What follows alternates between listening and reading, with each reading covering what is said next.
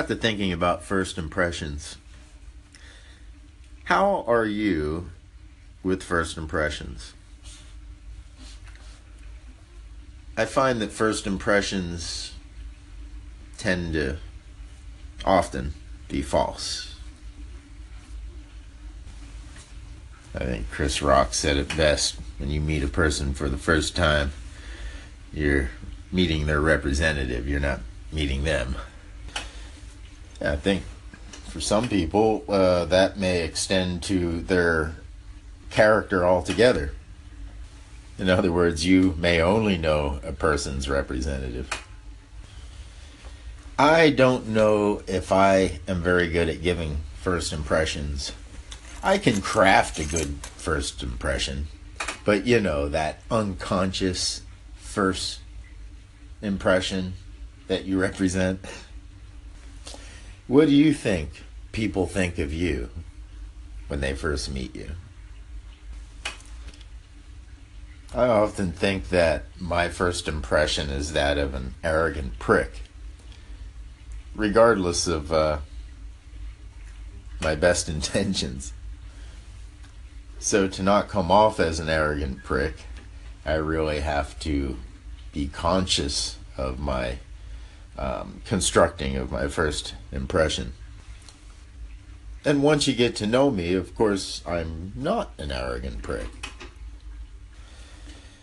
I think knowing stuff, being excited about knowing stuff, can be misconstrued as prickishness, perhaps. Yeah, being excited about sharing stuff and maybe even learning more or finding out what you knew wasn't right. I mean, that's exciting stuff for me. Yeah, I think the spiritual side tries to take advantage of of the scientific side. I mean, the scientific side is always trying to prove myself wrong. And the spiritual side is always trying to reaffirm life and existence. I find this to be very and a very interesting polarity. Kind of almost reminds me of uh, the negative and positive of a battery. When God and spirituality are expressed as unknowns, then there is no argument with science. He quit How- over over Trump's latest appointment. Who quit? Sean Spicer, Oh. The press secretary they like to make fun of on Saturday Night Live. Oh, that poor guy. He finally quit. oh, they gotta. How are they gonna find a face that that, that is that pathetic? Sarah Huckabee's To, uh, pretty good. Oh, really? She does it good. Uh, oh, is that the comedian? no, she's Oh, okay, she's his assistant. yeah, she's the one who's been doing all the press briefings anyway. You know, uh, today's segment, or at least this segment, is about first impressions. You got something on your eyelash. There you go. Thank you, dear. And um, I was kind of outlining what I think my impression for people is my first impression. And there's two impressions. There's one that you construct, and then there's just the first impression that uh, subconsciously you construct. And I think the sub, like I can construct a nice first impression, which is probably more who I am, which is strange. But my unconscious first impression, well, I'm not going to say, but it is. But I, because I would like to ask you, what do you think my first impression is? When other people meet you, Yeah, that really depends on the situation. right. You've got a lot of faces that you put forward depending on the particular situation. But okay, just a basic friendly situation, like you know, meeting, casual. Hi, how you doing? Or does that not exist with me? As I'm saying it. You're thinking about it, aren't you? Yeah. No, I think I don't know. It, generally, just friendly person. Oh, that's good. All right, aloha, Sean Spicer. So it seems like Anchor has a new feature that allows you to text chat. I'm not very excited about that. I I don't want it to, uh, you know, I don't want to text. That's why I'm using Anchor. In fact, I want the opposite of a text feature. I want, as you know, a shuffle feature. Am I just harping on this a little too much? But really, I'm harping on it because I want to hear all the different anchor users, and it's just impossible. There's just no way I can't stay on the phone and flip through all the different users and then listen to them. It's impossible. And the more of us that start using Anchor, the more of us that are going to become invisible. So, uh, hmm. shuffle, shuffle, shuffle. I just sent some love out to Z.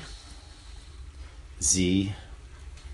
Sending sending some good vibes out to uh, Zvi, who is uh, undergoing a uh, surgery, serious surgery. So, um, so me and Ronnie's best wishes go out to Zvi for a speedy recovery. Yeah, I was listening to Zvi's station, and he was talking about what was it? Uniqueness? No, rarity. And again, it, it blows me away how so many of us are talking about the same things and using different languages, using different words, approaching it from different angles. What I'm calling a unique perspective, he uses the word rarity. I think that even resonates more with the message that I've been trying to share. You know, it's not just a talent to have a unique perspective or to be a rarity, but it's also quite a talent to acknowledge and to to acknowledge rarity, to see rarity, to to be able to discern reality. I mean rarity. The ability to spot the real McCoy in a world where everybody pretty much settles for the copy. And in a future world, perhaps the copy will be adorned over the mere original. But I still live in a world that cherishes originality, rarity, and unique perspective. I remember a time when a copy would be laughed at, when a copy would be ridiculed. But times have changed, and hmm, who knows, perhaps for the better. Time will tell. Boy, this segment's getting a little down in the tooth, huh? I got an idea.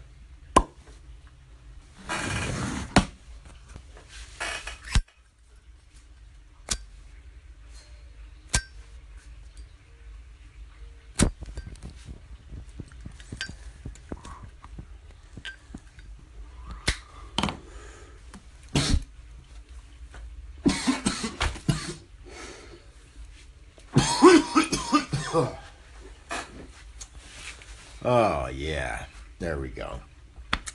Yeah, you know, let's let's listen to some Bucky Fuller. Man, Bucky, he really knew how to lift up the human spirit. All right, everybody, let's go have a good day and check out some Bucky. There are three really very important steps that occurred just in my lifetime with the radio, the television, and then getting the moon. It completely changes the magnitude of the thinking, and I, I think that's one thing that impresses me today about a young world is that the young world has a very beautiful voc- vocabulary in general. It, it came about when the radio came along. And up to this time, the parents have been the exact authorities on everything. And the way daddy pronounced things, that's the way the kids pronounce it. But suddenly, when the radio came in, the, the children saw dad and mom listening to the radio man. People got their jobs on the radio, got it by virtue of the commonality, the diction or the esoteric way the daddy said it. This, this stopped altogether the dialect development. And because they, they also got the job by virtue of the size of the vocabulary and versatility in using it, the capability to express themselves. Dad and mom didn't say to the kids, that's a greater authority, but it was, it was evident, self-evident. So the children then to emulate the talk of the radio man and not the parents anymore. That was really one of the great changes in history. That came from the ingenuity and the logic of, of, of the children themselves to recognize the, be the better tools. Just think of how important it is then to the child. Uh, I said thinking about all tools as being extensions of integral capabilities, the kind of good tools and, and, and conceptual tools that the children have we're gradually hearing more and more about older people being terribly surprised that this young person has such capability. My mother would say, darling, never mind what you think, listen, we're trying to teach you. And uh, my teachers at school said exactly the same thing because I knew my mother loved me. I did everything I could to pay no attention to what I was thinking. I felt I'm sort of a freak and I have to learn what the game is. But that's, that's all gone. And this is one of the most fundamental changes in humanity.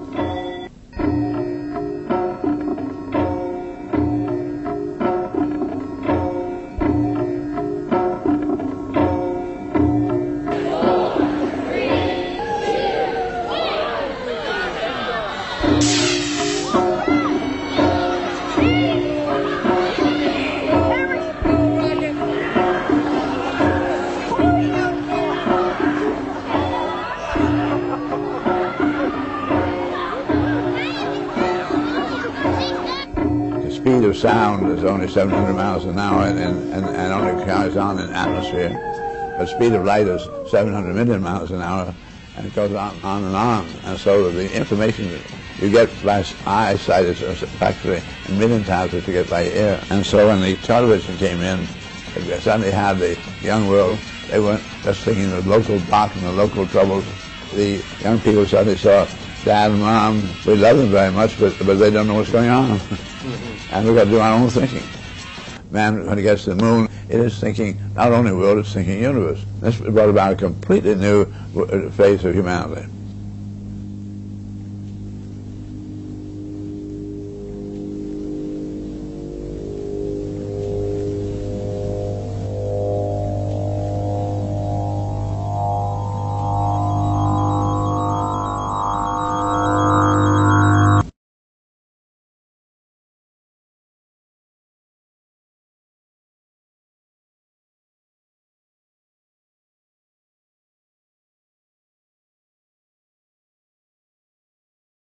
Hey, my name's Greg Dixon. I don't know your name, but you know, welcome.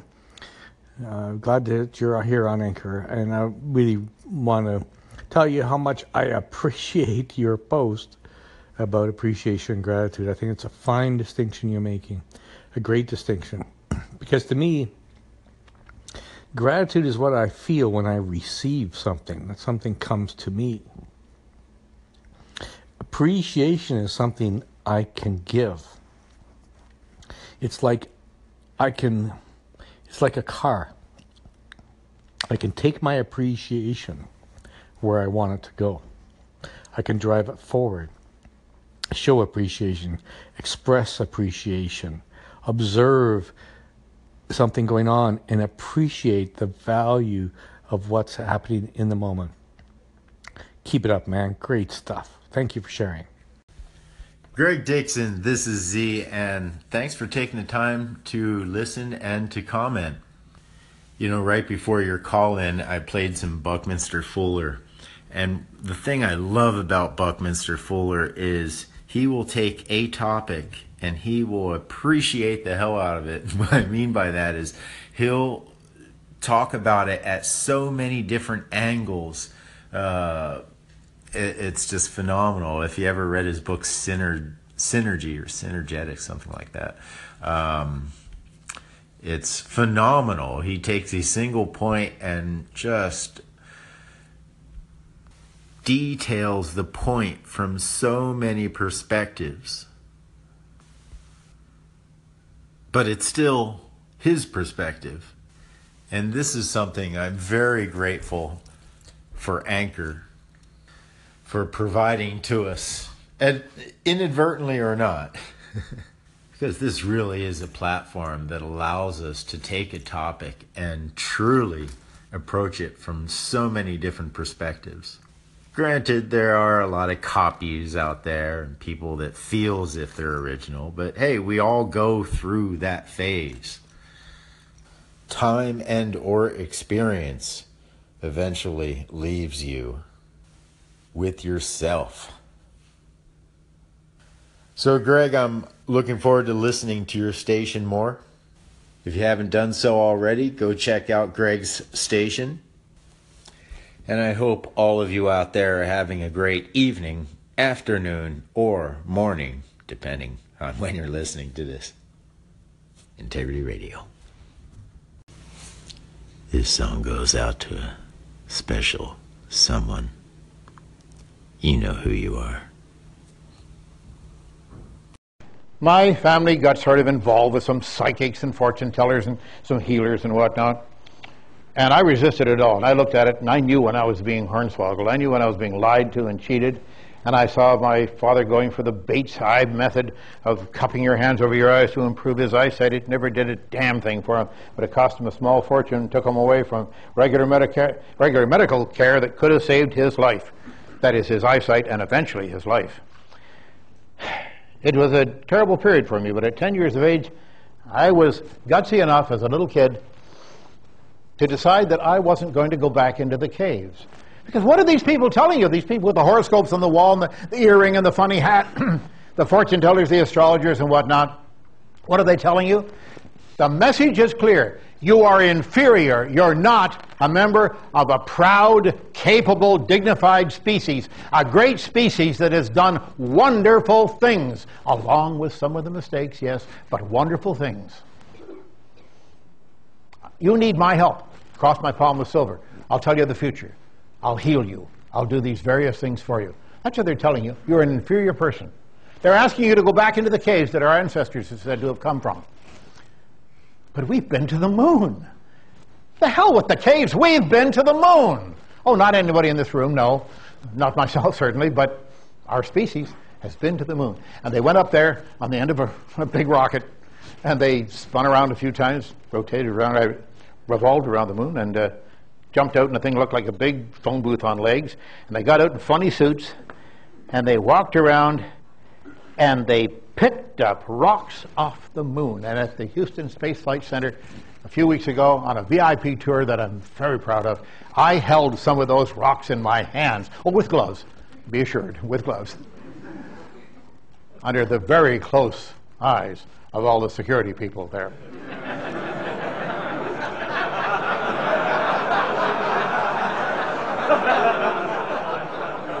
Folks, I held pieces of the moon from a quarter of a million miles out in space, pieces of the moon in my hand, because we went there and got them and brought them back here. And when I go all around this globe, internationally traveling as I do, I'm off to China and Australia and New Zealand within 10 days from now. As I travel around the world, I go to major museums in big cities, and I go up to the front door. I literally do this and I stop at the front door and I say to the man there, Good morning, sir, where do I find the moon rock? And he looks at his little book and he says, uh, That'll be on the fourth floor in Gallery G. And I say, Thank you, sir. And I go in and I go up to the fourth floor and I go to Gallery G, and there's a case there, a plastic case, and inside it is a bit of a rock on the end of a little pedestal, and it has a sign pointing to it in 15 languages saying, This is a piece of the moon. Wow! Do I need the astrologers when I can look at a piece of the moon and eventually even hold it in my hand? No, I don't. That's miracle enough for me right there. That's a wonderful thing that we have done. And the rest of it is, technical term I use from time to time, crapiola. And we can waste our lives and our time on that. We have done this wonderful thing. But Nazareth may be overrated as an historical site that proves the inerrancy of the Bible. Author Rene Salm has written The Myth of Nazareth, The Invented Town of Jesus, a book that effectively demonstrates the controversial archaeology of the town where the Bible has Jesus Christ being born. Of course, the religious faction has reacted furiously to the book, specifically in the Bulletin of the Anglo-Israeli Archaeological Society, BAIAS, which devotes some 47 pages to five angry rebuttals. There is, we are told, an ambitious commercial enterprise presently under construction in Nazareth to rescue the facts about Jesus' hometown.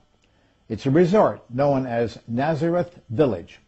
It is designed to eventually contain streets and several dozen stone houses inhabited by actors and storytellers in authentic garb who will illuminate the life and teachings of Jesus.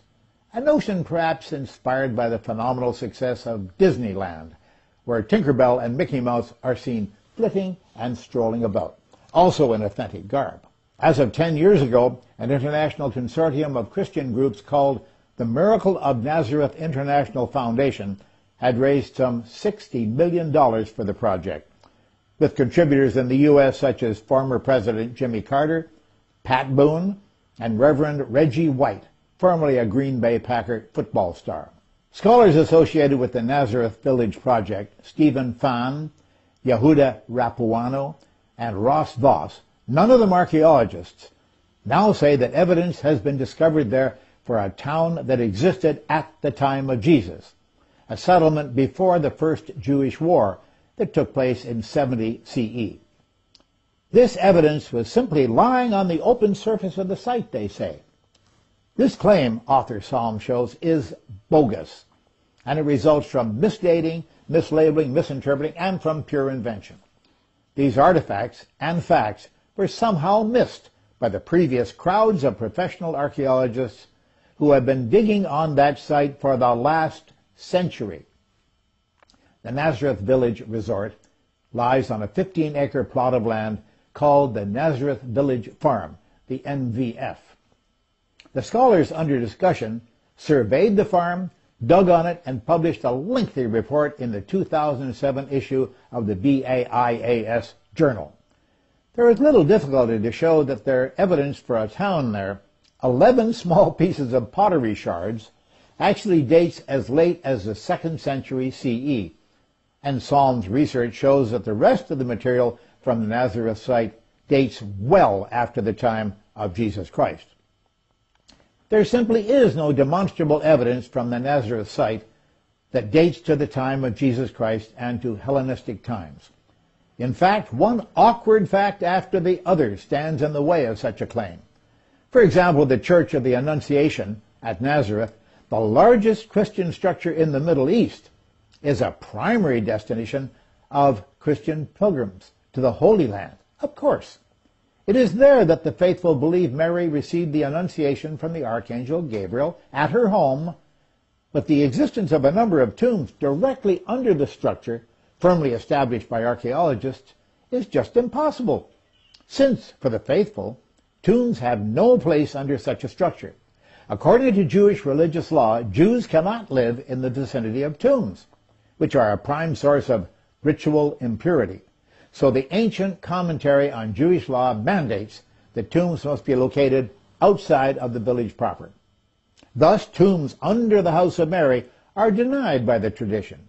These post-Iron Age tombs are also post-Jesus, Middle Roman and later, and the wealth of pottery found in them is also later. Consider continuing pilgrimage to Nazareth which fortifies the convictions of the true believer while supporting the community financially, depends on the sanctity and the reputation of the site. As author Salm points out, perhaps the entire Jesus story depends on it too. He also tells us not to be too surprised if remarkable finds at Nazareth conveniently appear in the next few years, finds that substantiate a settlement there at the time of Christ.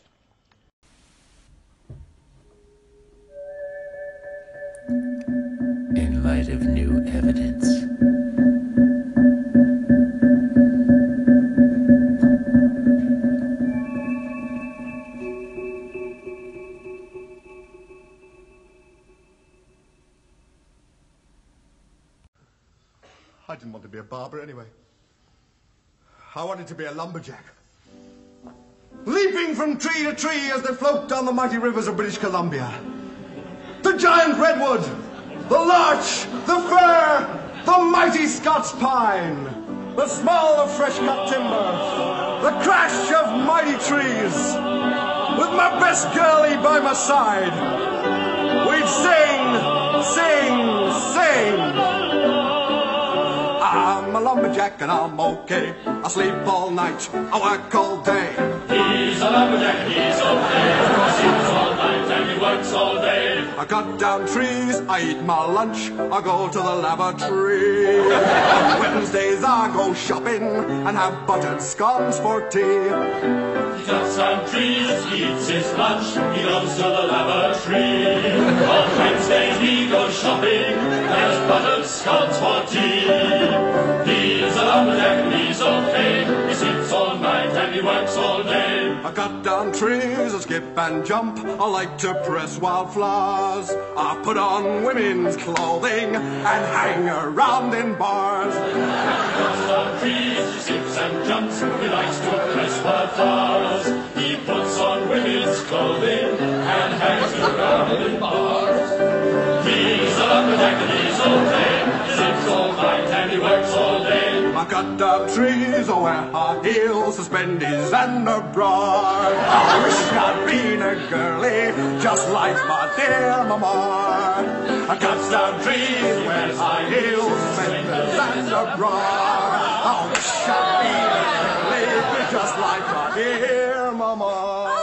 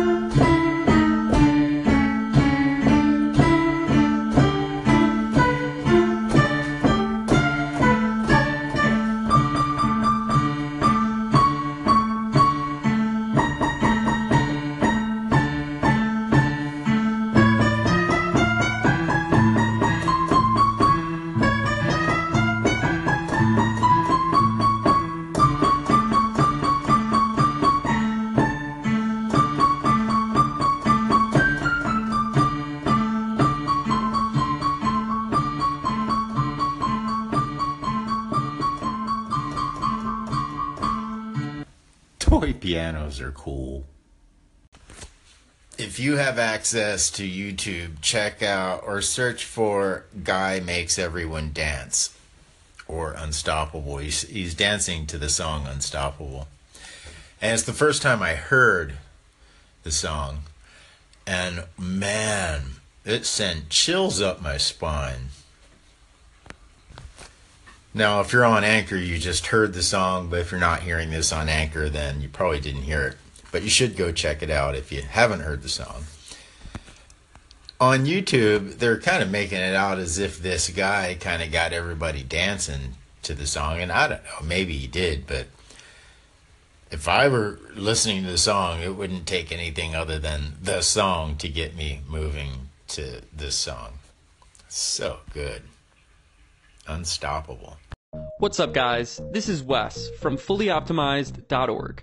And in this one, we're going to look at five of the best, most transformative ideas from The Subtle Art of Not Giving a Fuck by Mark Manson. Let's get right into it.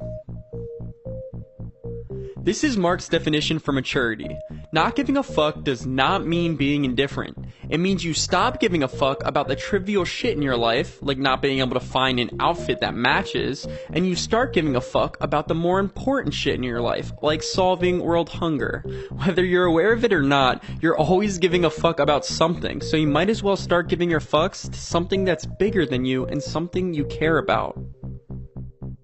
We've all experienced this before. Imagine you want to go meet a girl who's sitting by herself on a park bench. Instead of going up to her and starting a conversation, we start thinking about everything that could go wrong. When we realize we're thinking like this, we get mad that we're stuck in our heads. Then we start to judge ourselves because, dude, there's no reason for us to get mad about something as trivial as this. This is the vicious circle we get stuck in that makes trivial shit a lot worse than it actually is. Mark puts it like this The desire for more positive experiences is itself a negative experience. And paradoxically, the acceptance of one's negative experience is itself a positive experience. In other words, to avoid getting stuck in the feedback loop from hell, you have to accept whatever you're thinking, feeling, and experiencing as it is without trying to change it. Acceptance is the only way out. Everyone wants to feel good, have an amazing sex life, and look perfect. But most people aren't willing to go through the pain required to get these things. Here's the truth. The best things in life come from pain.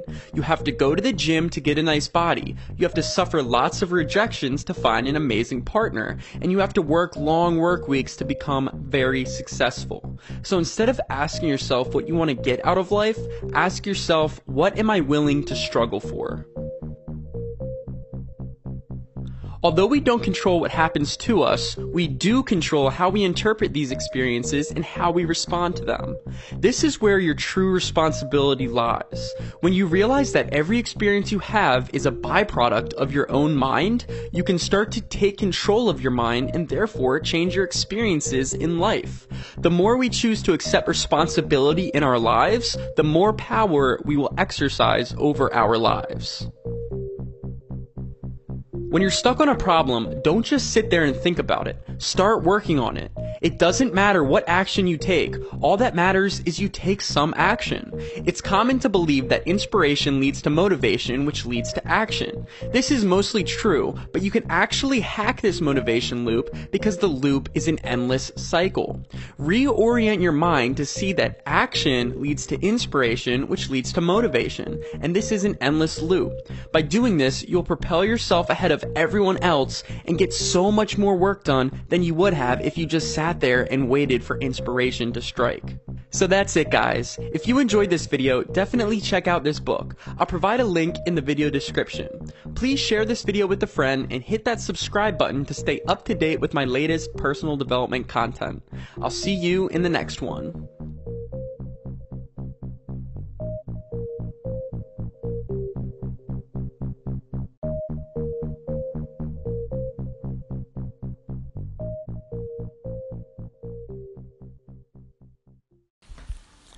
Now I have to admit I haven't read the subtle art of not giving a fuck, which I think is a clever title because they actually block out the fuck word. Um, and so that kind of, yeah, see the cleverness going on there, the subtle art of not giving it, but then you do give a, okay, anyway. Um, but I thought that review of the book pretty much laid the book out.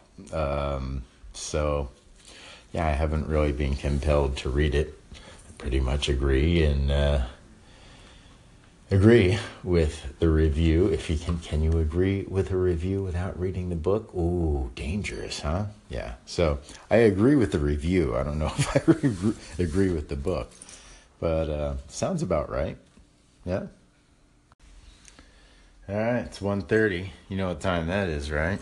It's time for my left hand play bass in my right hand to play piano.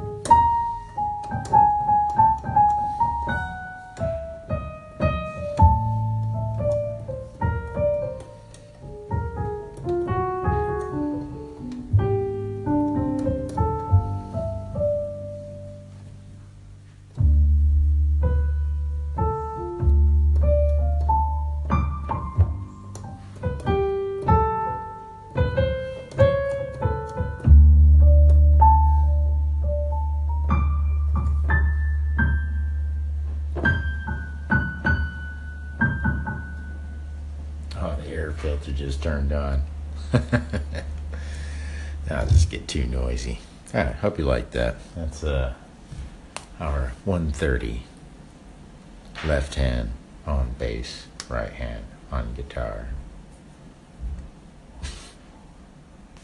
A guitar on piano.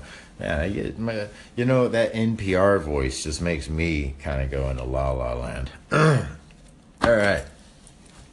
Hope you're enjoying your day, folks, folks, or evening, or morning, or however that turns out to be in time and space.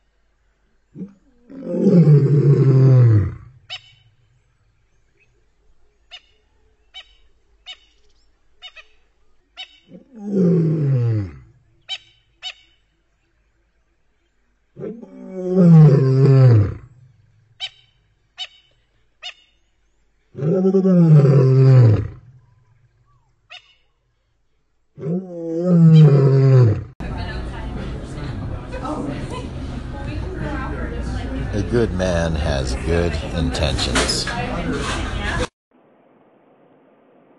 but it's a great man or a woman that gets the job done.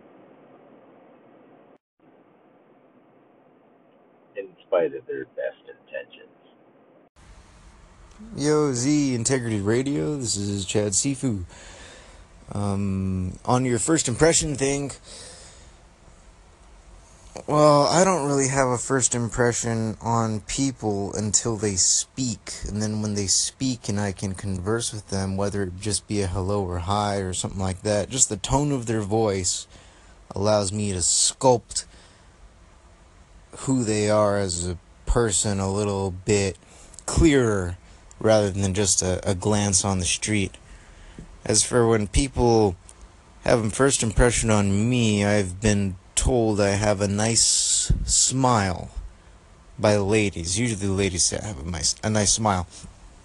And then the guys, the men, um, they either they're all cool with me or they look at me like they just want to fight me for some reason. I don't, I don't know why that is. Chad out. Chad, we want to fight you because you walk like a lion. And the hyenas gather and watch and wait for the lion to stumble, to fail. Hi, Maya Z here. I don't know if I've requested this officially from you guys or not, and if I have, I apologize. Um, but I have been talking a lot about it on my station, and that is a shuffle feature. Uh, especially with the popularity of Anchor growing, um, people are going to start getting just lost in the ether. And a shuffle feature where uh, uh, it offers the possibility of being heard. Um, another reason for a shuffle feature is just so, I mean, even with five favorites, I can't really listen to all five of them, but if I shuffled, I could hear bits and parts of them. All right, thanks. Shuffle feature, please. hey,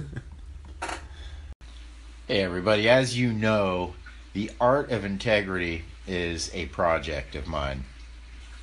It's been titled as such somewhat recently. Um, However, it's a project I've been working on for over 25 years. And I'm about almost halfway there. Now, that doesn't mean it's going to take me that much longer to finish it because uh, as I get more, uh, as I get closer to the halfway point, it will start to exponentiate in the speed at which stuff will be getting done. Now, The Art of Integrity is the working title and perhaps the one that will be used. In other words, The Art of Integrity is copyrighted and trademarked, blah, blah, blah. However, I always think of alternate titles. And I guess I have to admit, admit to being somewhat inspired by the book The Subtle Art of Not Giving a now, anyway, I'll just tell you what the, the alternate title I was thinking about, which would be What the fuck does Wing Chun have to do with the future of humanity? I think it's a very contemporary title. I also think it would be the most logical thing for someone to say when they heard the claims that I make regarding the efficacy of Wing Chun. You know, as an actual method of attaining our level 1 humanity. What, you've never heard of level 1 humanity? Hmm, let me see if I'd find something for you. So, welcome to the state of integrity. What's going on? Funny you should ask. Um, I have mostly been putting content up on Anchor. anchor.fm slash integrity. And that's where you can find the radio show, The Art of Integrity, or Integrity Radio. Okay? So uh, uh, don't let that confuse you. Anchor.fm slash integrity. It's simple. Okay? That's where all of you should be. Because there are a lot of different people chiming in. They're not Wing Chun people, they're just people from all over the universe chiming in. And it's all resonating with this Wing Chun stuff. So Wing Chun needs to reach out and connect with other people because other people they want this stuff that but they're they're reaching and, and they kind of feel or a lot of them feel that they've got a firm grasp but we really need to connect what we're doing with the others. So we can also speak the language figure out what is the language that resonates. What is the approach that resonates right? With a larger group because we're a very small group and that's good. So, yes, we are about not quite halfway to completing the project, The Art of Integrity. And when I say completing, having a first uh, version available for the general public to see. What will the Art of Integrity be at the end as a product? Well, you guys know, just look on the website. But um, even more importantly, whatever it needs to be at that point in time and space because um, by the time this is things and technology and communication is changing so fast that um, we may need to adopt the best method at that particular time of whatever this is going to be. You know, we could say book, DVD, web series, whatever, but I'm really kind of tired of those formats. I'm hoping that uh, there are some more cutting edge technologies that we can kind of get in on uh, without going the usual route. A little bit of legal speak here. Now we're getting to the point where I really have to pull in the reins as far as uh, people taking this content that I'm developing and going anywhere else with it other than here at the Art of Integrity. Okay, so this is very important because uh, I cannot let go of any uh, royalties, publishing rights, uh, copyright, um, stuff like that. And this is not so much about making money as much as it is about not losing money and get, not getting sued uh, by putting out your own content. So this is very important, guys. Now, there are a lot more videos to be made but there are enough videos right now. I mean, all the, all the forms have been detailed.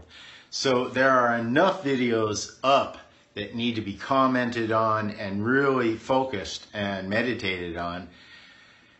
And that's not quite happening yet. So I've been really taking this and bringing it out to the general public. That's where uh, anchor.fm slash integrity comes into play. Integrity Radio uh, is the uh, format for which I'm having this discussion.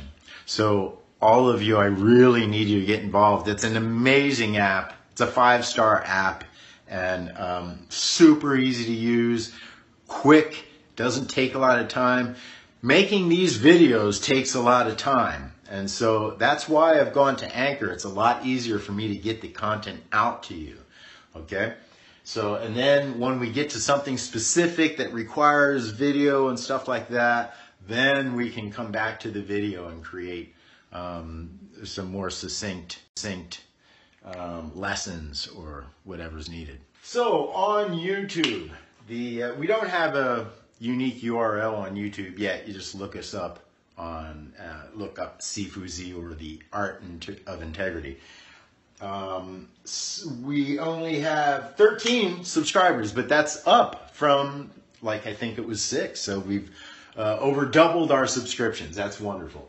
And uh, we have 2,108 views as of uh, that's that's it's kind of cool too, right? I'm on Twitter.com slash Sifu underscore Z capital S I F U Z uh, underscore capital Z I'm always messing that up. Capital S I F U underscore capital Z. That's that's me on Twitter. Okay. And uh, where else? And on Anchor, you've got that already. And um, then there's the, the main blog. Everything is connected right here on the blog, which is www.sifuz.com, sifuz.com. Everything is connected there, so you can find uh, all these different links on that site. I have a proposition uh, from Sifu Jonathan um, that he would like to give me a facelift, and boy, is that an exciting proposition. So um, he does amazing web work. I'm surprised he even has any time in the day to do uh, the kind of work that he does. He does amazing work. So um, I'm looking forward to negotiating that and, talking to him about what he needs for that. Again, this is more futuristic stuff. Uh, right now, we're just really getting the content together, nailing the content, and um, and then we'll present the content. But uh, the future is happening quick, so this is the time to start thinking about these things. So I want to make this very clear. This project is very near and dear to my heart. The project is called The Art of Integrity. I retain sole publishing rights for all of this stuff, so please do not dish this stuff out for resale. Those of you that I've been working with for a long time developing this material, you really need to get involved in the comments on Anchor, on YouTube, making YouTube videos. Uh, you can contact me regarding which videos are needed. This is the stuff that you need to do in order to profit from this whole system in the future. If you try to jump the gun or take shortcuts or anything like that, it isn't part of what I'm doing. Okay? I have complete control of this situation. I have to have complete control of it or we can't move forward with it. It's like a ship trying to sail without a captain. So this is very important, guys. And on a perhaps more somber note, I want to say this. We're about almost halfway through this project. If you've been thinking at any point you want to jump ship and start your own thing, then this would probably be the time to do it. Now, I am not giving you permission to use my name or any any of my work to be uh, for you to represent that. But if that's what you want to do, I would highly suggest that this is the time to jump ship. And the reason I'm saying this is because no one has really put in any content thus far, not much. And I'm really going to ask a lot of you regarding content. I need you guys to start creating content. You will be given credit and reap the w- rewards or benefits from the success of this project. That's for sure. And um, your your attribution will be evident because it will be your hand writing the text, the comments, your face and mouth creating the content and video. You see how that works? If you want credit, if you want students, then you have to take you have to take responsibility. Your voice has to be heard and you have to stand behind your voice. We all have to cite our sources. This is an important thing too. Cite your sources, guys. If I say something and you repeat it and change some words, it's still mine. It's only yours when you take the idea and you expand upon it. And that takes some time. Think Sir Isaac Newton, mass, time acceleration equals force. Well, it took a long time for Einstein to improve upon that equation with E equals mc squared. My hopes that this project will be inspiring, thought provoking, and transformational. So I hope that each and every one of you stick with the art of integrity. I think your perspectives communicated are invaluable. A small group of organized individuals, organized, cooperating, and communicating, can change the world for the better. And listen, we've got a lot of Wing Chun. And what I mean by that is look what a little bit of Wing Chun did for Bruce Lee. Look what a little bit of Wing Chun did for uh, Robert Downey Jr. Look what a little bit of Wing Chun did for Nicolas Cage, for Jet Li, for Jackie Chan, for Donnie Yen. I mean, the list goes on and on. And those are just the insignificant yet famous people. The potential of the content that I am producing is greater than any one of us can imagine. It already has been and it continues to be. So don't be intellectually lazy. Don't let your body just kind of take over and your brain just sort of sit in your skull and not really motivating yourself to do the things that you need to do in Wing Chun to progress. The world is depending upon you. All right, to put my concerns into scientific terms, let me read you this. Entropy. A thermodynamic quality representing the unavail- unavailability of a system's thermal energy for conversion into mechanical, mechanical work, often interpreted as the degree of disorder or randomness in this system. What I am trying to do is prevent entropy from happening. Okay? And this can happen easily if we get too spread out, especially in our information. Okay, so again, entropy is the degree of disorder or randomness in the system. And this happens when we are divided and all start to drift. The words, little words, little meanings, little things get lost. All right. I want to hear from you. Anchor.fm slash integrity. All right. I'll see you soon.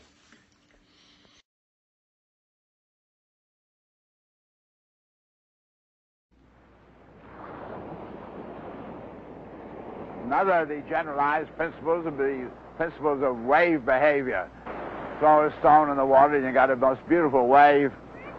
See a circle emanate like that, and then even though there's another big wave coming, it had an integrity all of its own. Let's identify man to start off with as what I call a pattern integrity, and I'd like to make clear what I mean by pattern integrity. I'm going to take a piece of, of manila rope, and then I'm going to splice into it a piece of cotton rope. Splice in the other end of the cotton rope a piece of, of nylon rope. I'm going to make the very simplest knot that I know, which is simply to go around like 360 degrees in this plane, 360 degrees in that plane. Not going to pull it tight. There's that knot where the, the rope has not done this. I have done it to the, to the rope. Then right, I can slide this knot right along. It's still a loose knot. I haven't pulled it tight. I slide it along on the rope. And now it leaves the manila, and now it's on the cotton.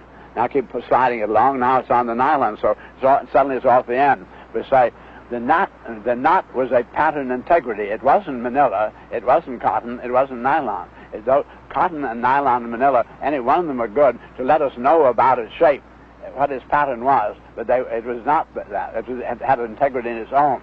We drop a stone in the water, and a most beautiful circular wave emanates. And and I then try it in, in milk and works as well. I try kerosene, so I discover that that wave is a pattern integrity. And then the next thing that uh, I try is say, I'd like to know about that. That wave apparently isn't just water and it isn't milk. And so then I try sprinkling sawdust all over the water. Very neatly, make beautiful film of, of sawdust. Then I drop one piece of red popcorn on it. And I put a transit and a moving picture camera very carefully aimed at that red popcorn. We drop the stone over here in the water, and the yellow sawdust makes a wave, and suddenly the red popcorn goes out from the center of the earth into the center of the earth, comes right back where it was. They simply went in and out towards the center of the earth to accommodate the wave to let it go by, just as a piece of rope accommodated the knot sliding along on it. Now, I promised I'd give you something on Type 1 civilization, and the thing that I promised is actually called the Kardashev scale. So if you're familiar with the Kardashev scale, then you're going to be familiar with the next segment. So using the premise of this scale or or this increment of measure is what I'm basing the statement that we have not yet achieved our humanity. This is what I'm basing it on. All right, enjoy. This is from Stuff to Blow Your Mind, which is part of the How Stuff Works program. In order to comprehend the future of human technology, or even that of alien civilizations, we have to talk about life itself. We have to talk about energy. Make no mistake, life is all about energy. Just consider the food pyramid. Plants get their energy from the sun. Herbivores then consume the plants to steal energy for themselves. Predators come along and dine on their herbivores and steal their energy. And then a privileged apex predator gobbles up those as well. And then, of course, humans come along and eat absolutely any of that they choose. Humans have an insatiable hunger for energy, especially as its technological culture continues to grow. We eat up more and more energy, most of it harvested from the planet itself in the form of fossil fuels, but also in the form of geothermal and wind energy. And guess what? Our energy consumption will only continue to grow as we roll out new methods to consume the Earth's non renewable sources and better harvest energy from its various renewable sources. If this trend continues, we'll eventually reach the point where human beings command 100% of the Earth's energy. We'll become true masters of the planet and a Type 1 civilization. But we're not there just yet. Of course, we're talking about the Kardashev scale, devised in 1964 by Russian astronomer Nikolai Kardashev as a means of measuring a civilization's technological advancement. And that includes alien civilizations. Civilizations intelligent and technologically advanced enough for us to detect their energy profiles. The more energy they consume, the greater their level of technological advancement, and Kardashev's scale provides us with a rough means of measuring just how advanced they are. Type 1, Type 2, or Type 3. But of course, here on Earth, we're not even really on the scale yet. We're Type 0. In the previous episode, we discussed human energy consumption and the fact that on the Kardashev scale, humanity is still a Type 0 civilization. But eventually, we'll make that transition to Type 1. When will it happen? Well, physicist Freeman Dyson estimates the leap to a Type 1 civilization would occur in less than 200 years. Theoretical physicist Michio Kaku predicts it will happen in a mere century. Whether we're talking one century or two, Type 1 humans won't be restricted to their home planet. By the time we figure out everything on Earth, you can bet we'll be in orbit, on the moon, and Mars as well. That's right, we'll be on our way to becoming a true interplanetary species. In time, we'll expand throughout the entire solar system, establishing a presence at each planetary pit stop, mining asteroids, exploring the moons of Jupiter, and gazing even further out into the cosmos. And eventually we'll make the next big transition, becoming a level 2 civilization on the Kardashev scale. We'll command the power of an entire star system, and that means complete mastery over the sun. How do you enslave a star? Freeman Dyson proposed that a Type 2 civilization might surround a star with a swarm of satellites to harvest its energy. Other theorized Type 2 feats include interstellar travel and the ability to move entire planets. And that's all on top of any breakthroughs we'll have made in genetics and computing. Just what sort of humans would pilot that spaceship anyway? Genetically engineered Cosmos sapiens? Cyborgs? Or will we be completely mechanical by that point? Kardashev himself envisioned we'd reach Type 2 in roughly 3,000 years, and after that point, we still have level 3 to look forward to. With a level 3 civilization, we're talking a series capable of harnessing the energy of an entire galaxy. Yes, the entire galaxy. And can you even imagine a species with that level of technological advancement? Or how about an intergalactic Type 4 civilization that wields the power of multiple galaxies? Or a Type 5, in which a civilization's power encompasses the entire universe, or even transcends it into the multiverse. Is there an edge to space? Where did the universe come from? What does infinity look like? For such incomprehensible beings, all our greatest Type 0 mysteries would distill to simple fact.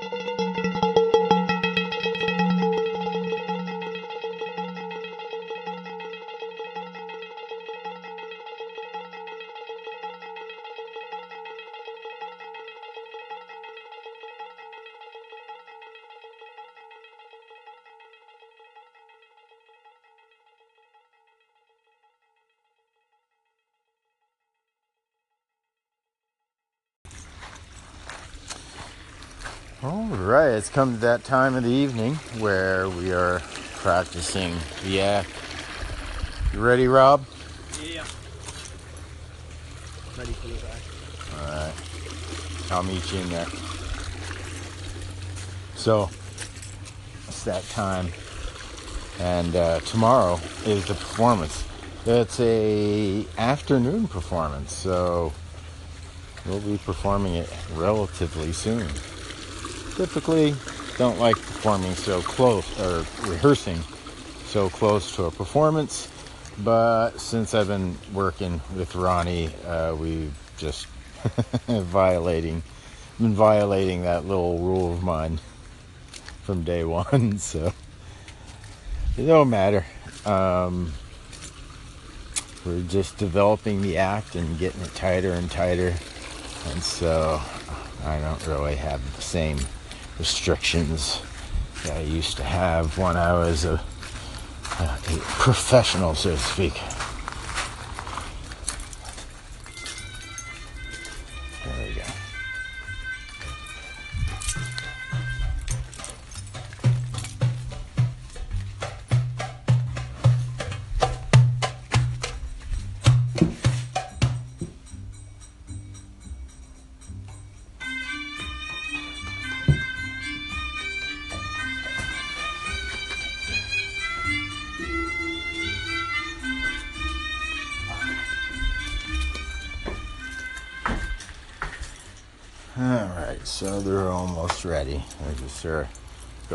Some stuff right now.